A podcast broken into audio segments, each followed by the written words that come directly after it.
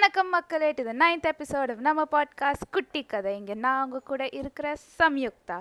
இன்னைக்கு ஒரு புது கதை கேட்குறக்கு நீங்களாக தயாராக இருக்கிறீங்களா? ஸோ நம்ம பாட்டி தங்கமணியை நம்ம வரவேற்கலாம். ஹாய் குட்டீஸ். எல்லோரும் நல்லா இருக்கீங்களா? இன்னைக்கு அக்பர் பீர்பல் பற்றிய ஒரு சுவாரஸ்யமான கதை தான் உங்களுக்கு நான் சொல்ல போகிறேன் வாங்க கதைக்குள்ளே போகலாம்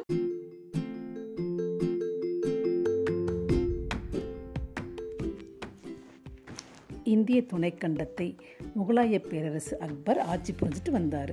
அவரது மந்திரி சபையில் மதிநுட்பம் மிகுந்த புத்திசாலித்தனமான பீர்பல் என்கிற மந்திரி இருந்தார். ஒரு சமயம் அக்பர் அரசவையில் எழுந்தது பாரசீக நண்பரிடமிருந்து ரொம்ப நாளாக இருந்து தகவலும் இல்லையே என்று கேட்க அதே சமயம் பாரசீக மன்னரின் தூதுவர் ஷேக் அப்துல்லா அரசவையில் நுழைஞ்சு சலாம் அலைக்கும் என்று அரசர் அக்பரை பார்த்து வணங்குகிறார். அக்பரும் அடடா எனது நண்பனுக்கு நூறு வயசு. இப்பொழுது நினைச்சு கொண்டிருந்தேன். எனது நண்பர் பாரசீக மன்னர் மகாதேவ் துசாத் எப்படி உள்ளார்? நலமா இருக்கிறாரா? என்று கேட்க தூதுவரும் அவர் நலமாக உள்ளார் அரசே. உங்களுக்கு இந்த கடிதமும் ஒரு பரிசும் அனுப்பியிருக்கிறார் என்று கூற அப்படியா எங்கே அந்த பரிசு? என கேட்கிறார் அரசர். தூதுவரும் கொண்டு வாருங்கள் அந்த பரிசை என்று கட்டளையிட பணியாட்கள் ஒரு கூண்டில் தங்கச் சிங்கத்தை எடுத்து வர அதை பார்த்த அக்பர் இந்த சிங்கத்தை திறந்துவிட கோருகிறார் உடனே தூதுவர் இல்லை அரசே இந்த கூண்டை உடைக்காமல் இந்த சிங்கத்தை வெளியே கொண்டு வர வேண்டும். அதுவே எங்கள் பாரசீக அரசின் கட்டளை என்று கூறுகிறார். அக்பர் அதனால் என்ன? யார் அங்கே அந்த கூண்டின் கதவை திறந்து விடுங்கள் என்கிறார். உடைக்கத்தானே கூடாது திறந்து விடுங்கள் என்கிறார். தூதுவனோ அரசே இந்த கூண்டுக்கு கதவுகளும் கிடையாது என்கிறார். அக்பரும் என்னது? கூண்டை உடைக்கவும் கூடாது திறக்கவும் முடியாது. பின் எப்படி சிங்கம் வெளியேறும் என்கிறார்.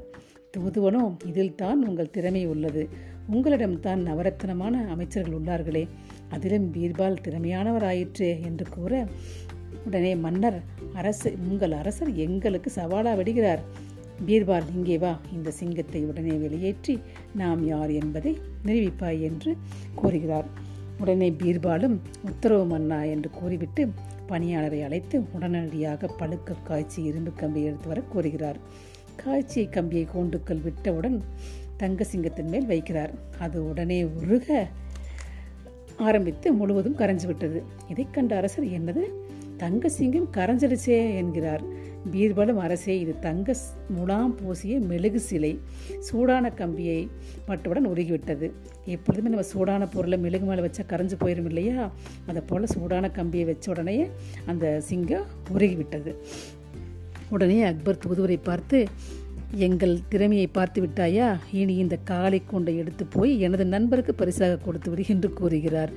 தூதுவரும் பீர்பாலை போல ஒரு திறமையான மந்திரி இருக்கும் பொழுது இந்தியா பேரரசாக மாறுவதில் எந்த சந்தேகமில்லை என்று கூறி விடைபெற்று செல்கிறார். ஸோ குட்டீஸ் அடுத்த வாரம் சுவாரஸ்யமான இன்னொரு கதையோடு உங்களை சந்திக்கிறேன். பாய்